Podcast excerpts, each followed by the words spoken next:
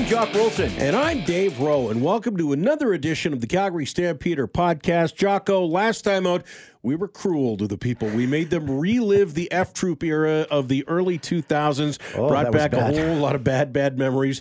This time, we give the people what they deserve. We are taking you from the depths of hell to the heights of glory, and we are looking at uh, what's generally considered the best Stamps team of all time. Well, you know, we're not going to go all the way back to 1948 because that team was undefeated. That team won a Grey Cup championship. But were you around in 1948? Uh, no, I was not. I was not around in 1948 as well, and it's so tough to compare eras, isn't Yeah. it? Yeah. Oh, exactly. I mean, it, it's an entirely it's an entirely different game. You know, just look at the photos of the equipment the guys were Exactly. wearing. The football looks somewhat familiar, but the uh, game itself, it's uh, you, you can't really compare. And you know, so we're going to go with the era that we know best. That's exactly right. And that takes us back to 1992. It was a 21 year drought for the Calgary Stampeders. They hadn't won a championship. Doug Flutie was in town, and the Calgary Stampeders put together a team that may just go down in history as the best team ever. And and and, and I'm I'm looking at comparables, Dave, and I'm thinking that 2014 team with Bo Levi Mitchell, again, some very good Canadian talent, some very good receivers, a very good defense. You know, that team won 15 games, more than the 1992 team. They Yep. also won a championship.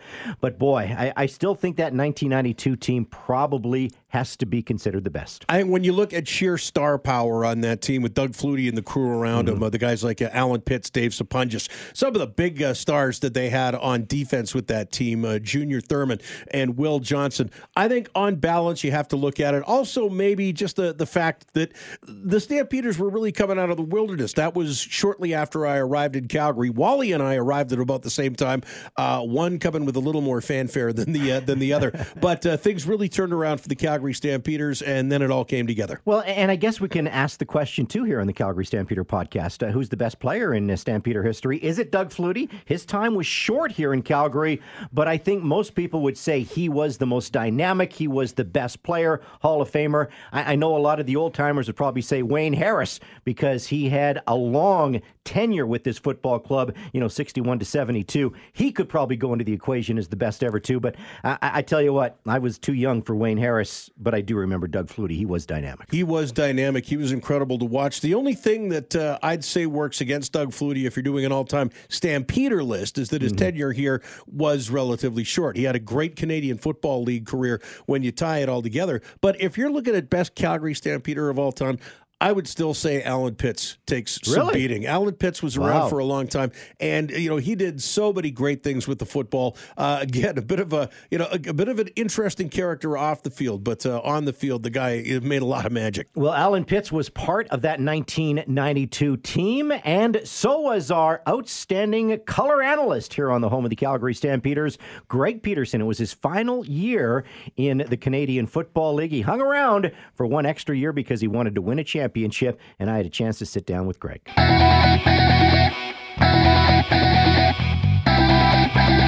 Real pleasure on our Calgary Stampeder podcast to be joined by our outstanding color analyst, Greg Peterson, a longtime member of not only the Calgary Stampeders, but of course of our broadcast team as well. He was a member of the 1992 Grey Cup champions. Some people, some fans will say that was the best ever team to suit up in a Calgary Stampeder red and white jersey. Mr. Greg Peterson, what do you think? Was that the best I ever agree team? with that. I definitely think that uh, we have to be up there. That 1992 team did uh, has so many unique things about it. We were the first team in 21 years to win the Grey Cup. The city of Calgary was starving for uh, someone to overtake the dreaded Edmonton Eskimos. We finally did it. We were first place. We had a great record, 13 and five. The year before, in '91, we of course went to the Grey Cup and lost in a real upset. But we went back the next year fully in focused and to win the Grey Cup. Picked up Doug Flutie as the quarterback. I'm willing to argue with anybody that uh, that was one of the better uh, Stampeder teams of all time. Uh, you know, it's interesting, and I'm not even going to go down the 1948 path because I wasn't around, you weren't around either, and that was a, a 12 and 0 team, and they win a Grey Cup championship. You know, good on them because when you go undefeated and win a Grey Cup championship, uh, it's tough to argue that that may be the best uh, team ever in, in history. But I, am going to keep it more to the modern era, I think, Greg. And, and, and the only team for me that might come close to that 1992 team, because I was around in Calgary at the time, was was the 2014 Grey Cup champions. You know, Bo Levi Mitchell, a young Bo Levi, Bo Levi Mitchell. You know, Jon Cornish, an excellent Canadian running back, most outstanding player in the Canadian Football League. Interesting, their number one draft pick that year was Pierre Lavertu, just like your team in '92. Number one draft pick was uh, was Bruce Covernton. Bruce. You know, so I look at the receivers of the 2014 team. You know, Price, Rogers, West, Parker, uh, pretty darn impressive.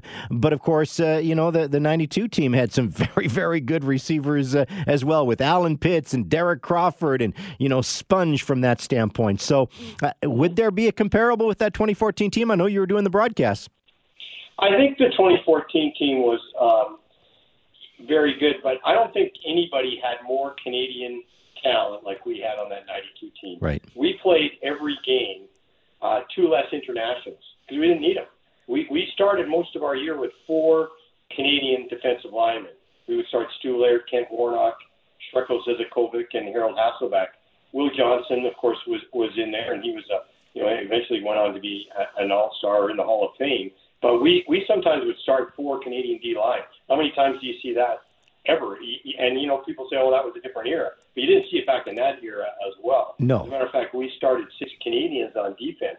You don't see that. So the 2014 team had a lot of power, but what we had in '92 that was probably a lot different than the 2014 team is we had a team that was full with veterans of guys that were starving to win a cup, were focused with, I think, some of the best Canadian talent any Stampeder team has ever seen.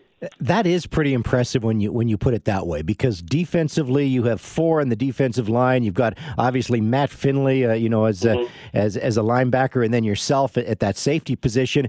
Uh, that that is unheard of. Like you just, I, I don't know. Has there ever been a time? I, I off no, the top of my head, I can't think of a time where you know that many Canadians have been have been a factor on defense. No, there hasn't. And you know what people said.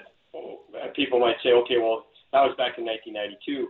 People maybe did that back then. No, they didn't. Uh, number one is they always started as many Americans as they could. Well, we didn't have to. Mm-hmm. Uh, we were just too talented on the Canadian aspect of it.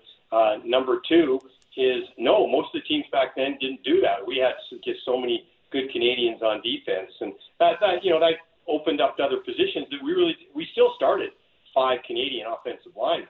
Um, so you know, we could have put Americans elsewhere, but they the Canadians were better, and that's just so that that team really, as I indicated, you could not match the Canadian talent. And then, of course, another reason that I think we I could argue, Bo Levi at, at 2014 was coming into his own, but I, I still think that Doug Flutie is the best quarterback that's ever played right. in the CFL, and that has to be another factor that sways in my thinking quite a bit. No, and, and, I'm okay with that because that 92 team, you know, scored 607 points, and you know that's almost 34 a game. That's that's pretty impressive. Defensively, he gave up 430 points. Uh, that's about 23 a game. So yeah, right up there, it's going to be good. And how many All Stars you have on that team? Doug Flutie, Alan Pitts, Rocco Romano, Will Johnson, Junior Thurman, Daryl Hall. You know, they were all CFL uh, All Stars. Oh, yeah. And and the other guy, I, I, I, wanted to ask you this question because I, I remember Harold Hasselbach, and of course he was born born in Amsterdam, but he came and win a great uh, won a Grey Cup championship, and then he left after that '92 team, and and he went to the NFL and won a couple of Super Bowl championships, and, and I thought that was pretty impressive. So he he was a heck of a player, wasn't he? He was a physical specimen. We called him test tube because test tube. I say this on the air. They took all the best genes of the world, shook him into a test tube, and out came Harold Hasselbach. the guy was just a physical specimen. He was six foot five, two hundred and 65, 70 pounds, ran a 4.440. I, I remember the year I retired in 92. I came back in 91 after we lost the Grey Cup for one reason. I wanted to win a Grey Cup. Right. And I knew that we were going to have a good team. And then after 92, we won the Cup and I retired. And uh, so the next year, I was a practicing lawyer, young one, and Harold asked, asked me to be his um, tra- or his agent and, and his lawyer to get him out of his contract, which I had to argue with Wally about that, and I got him out of contract. And then uh, Marshall Toner and I, my our ex teammate Marshall, we we were his agents to get him down to the states. We were called. People heard that Harold, you had to tell him to stop doing bench press at 45, 50 times, which back then was just unheard of. So after he signed with Denver, we would have scouts from the teams call and say, I want to work out your guy, Harold Hasselbach. And I go, well, he just signed with Denver. And I go, dang, I want to just see that. We, we want to bring him in just to see him test. So that, that's the type of physical specimen that Harold was. did, did, did he get a good, you don't have to share numbers, but did he get a good contract? Well, he got a, you know, it's tough to get a good contract. He, he got, well, I'll, I'll tell you what he got. He, he got a hundred grand to sign, and I okay. think he signed for, you know, three, four hundred, which is, of course, big numbers, but wasn't like those guys were making, you know, the big time guys were right. making millions of dollars, and Harold had to go prove himself, and then he did a great job, made the the Denver Broncos, and yeah, was part of two Super Bowl teams. well, hey, you, did okay from that standpoint. He did okay. He was a big part of it. And thanks for sharing that uh, story. Test tube. Okay, I'm gonna have to remember that one uh, for when we're down the road. Hey, what happened with that '92 team in the Western Final? Because that was a squeaker. You guys almost lost that Western Final. We did. Um, you know what? We still had a little bit of that psychological thing with Edmonton, and Edmonton had a good football team, and we outplayed them, but we just turned over the ball and it didn't bounce our way, but so we're down, of course, and we had to come up with a big stop on defense. We did, and Flutie comes on the field, and um, I remember him coming on the field, and Stu, I was with with Stu Laird on the sidelines, and and Flutie, you could just tell by his demeanor that he thought he was going to take the team down and, and win the game, and marched them down, and of course won the game going across the the goal line with that uh, one shoe, which has kind of become a famous play. But that that was just our team. Um, there, there were good football teams, and Edmonton was at the tail end of some very good years. We beat them in '91, and they were still a very good football team. They were really projected to come back and beat us in '92, but we took first place, and it was good we did. And you know that that was a year where I think the layoff kind of hurt us uh, because we got two weeks off, and we came out that first quarter a little bit rusty. Okay. Okay, it happens, and hey, you still got to play the games. You can come in as the favorite, as as we've seen with the Calgary Stampeders in recent years. You know, they come in as a big favorite, and and it's it's sometimes tough to close the deal, isn't it, Greg? It really is, and you know what? There there's a couple Stampeder teams that I would say if they'd won the Grey Cup, they would be the all-time greatest Stampeder team. Which one? You can't. Well, last year, maybe even the year before. Yeah. But you can't be regarded as the greatest team if you don't win the Grey Cup. I, I agree. I don't care if you go 16 and 0. you've got to win the Grey Cup. I, I agree with you 100%. You got to finish. Yeah, you got to finish. So even though those teams were, you know, some of those teams, what was the one, you know, a couple of years ago, we were 16 and, or 15 and 3 or something, you know, that's a pretty good record, even though we were 13 and 5. But unless you win the Grey Cup, it all is to naught. You've got to win that final game. Mm-hmm. Um, who's a better coach, Wally Buono or uh, John Hufnagel? He won in 2014. well, I'm not going to defend either of them. They're both different coaches. They're both great, and they're they're both different in their own. I mean, you got Wally, uh, you know, known as most wins of all time, but in for a Stampeder, I think that John Hufnagel can has even overtaken Wally just oh, for yeah. the Stampeder, what he's done with the Stampeders. But both great coaches, and by the way, we had great coaches as well. That's another thing a good teams had. John Hufnagel was our offensive coordinator. That's right. And that's then we that's had, right. Uh, Don Southern, and we had Tom Higgins, and you know you have to have very good coaches. So we had we had.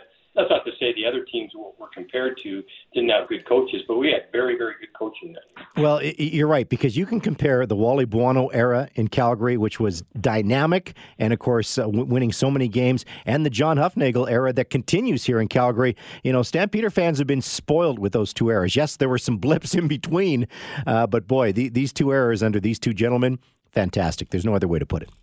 No other way to put it. It's a little bit uh, you know, it's hindsight is hindsight, and you can't cry over spilled milk. But the Stampeders over the last ten years should have probably had three, four, five mm-hmm. Grey Cups. Mm-hmm.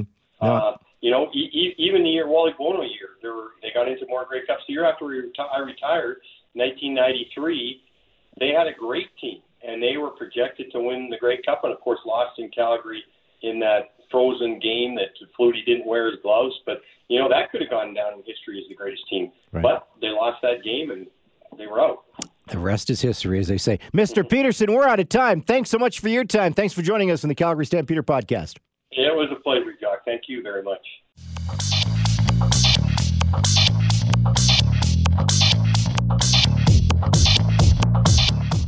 Greg Peterson joining us here on the Calgary Stampeder podcast, and uh, you made a great point uh, as you were listening to that. Uh, you love the Harold Hasselbach story. Yeah, because there's so many big names from that team, you almost forget about a guy like Harold Hasselbach. He wasn't around long, but uh, impact player I mean, physically, impact. Oh. The guy was just out there just beating up people. And Test Tube was his nickname, yeah. as, uh, as Greg referred to. Uh, and I love the fact that there were so many Canadian players, our national players, as we call them now in the Canadian Football League. You have a soft spot for, for U Sport players, and there were some great Canadians on that 92 team. Yeah, I guess they were CIAU players back, uh, back the then. But yeah. Dave Sapunjis uh, was a guy who just took a backseat to no one in terms of talent. I remember uh, the old days uh, sitting in the seats in section U, and the Spongeheads were there. There was a bunch of Dave Sapunjis fans who had big giant sponges that they stuck on their heads every game. Well, let's have a little fun here, a little, little rapid fire. Okay. So, best coach in Stampeder history, who would it be for you? I would have to go with uh, the winningest oh, coach boy. of all time. Yeah, I would. I, I, would have to go. I would have to go with Wally. I mean, it's mm. it's so tough when you compare what John Hufnagel did and uh, and what Wally Buono did. They're uh, they're both pretty close. Uh, you know, both uh, won championships.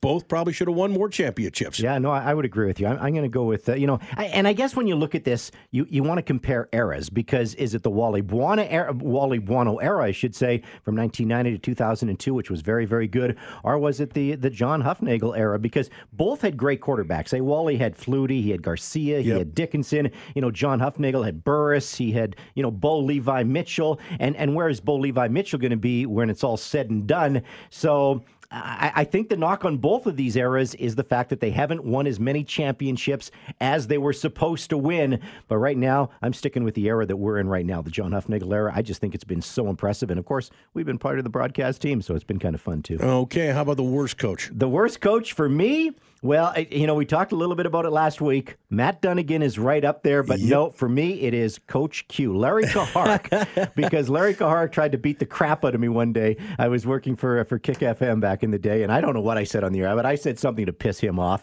And and anyway, uh, the the public relations guy at the time had to basically hold him back because uh, Coach Q wanted to beat me up. Yeah, I think. Uh, well, considering the fact too that you know Matt Dunigan was surrounded by a whole sea of craziness, and Larry Kuharich was just a a, sea of craziness unto himself. So I'll give you the nod on that one. Okay, well that uh, that sounds uh, sounds very very good. Who's the best uh, GM in Stampeder history? Wally. Wally? Yeah. You're going to go over John again, eh? I'm going to go I'm going to go over uh, over John again because and well the, the only reason I am is because John Hufnagel is a fantastic general manager. Where'd he learn it? Yeah.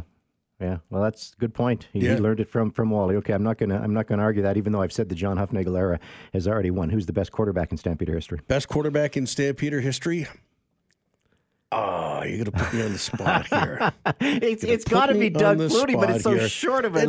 yeah, that, like you say, I keep going. I keep going back to length of uh, length of, of body of work, mm-hmm. and I think for that reason, and a whole lot of Henry haters are still around town here. I think I'm going to say Henry Burris. Henry Burris. Yeah. Wow, that one caught me off guard a little bit. I think I know where you're going with the top receiver in Stampeder history because you've already, you've already, said Alan yep. Pitts, and uh, that's tough to argue. Yeah, that, that's, uh, again, he was just such an amazing talent on the field. Just to set, to, you know, when you know records are getting broken, but whose records are getting broken? His. Yeah, uh, best defensive player in Stampeder history. It's got to be Wayne Harris. Wayne Harris, absolutely. Again, uh, a guy, a, a guy who was before either of us. But mm-hmm. when you hear the stories, when you see the reverence that is mm-hmm. still held for the Harris name in town, you can't argue well, with that. all you can do is just you know for the for the younger generation out there right now, just think of Alex Singleton probably times two because uh, you know Alex Singleton, the impact he has made with this Calgary Stampeder team, uh, Wayne Harris was having just as big of an impact, if not bigger, with those teams from and Thumper would not approve of Alex Singleton's hair. you don't think so? I don't think so. Well, I tell you what, uh, that does it for the Calgary Stampeder podcast uh, for this week. Thanks so much for listening. And if you like the show, please take a few minutes to rate it and please leave a comment. If you really like the show, tell a friend because that's important. We have a new show and a new topic every single week. Of course, you can find us at all your favorite podcast locations Apple Podcasts, Google Play, TuneIn, and our website as well. This is Global News Radio, 77 CHQR.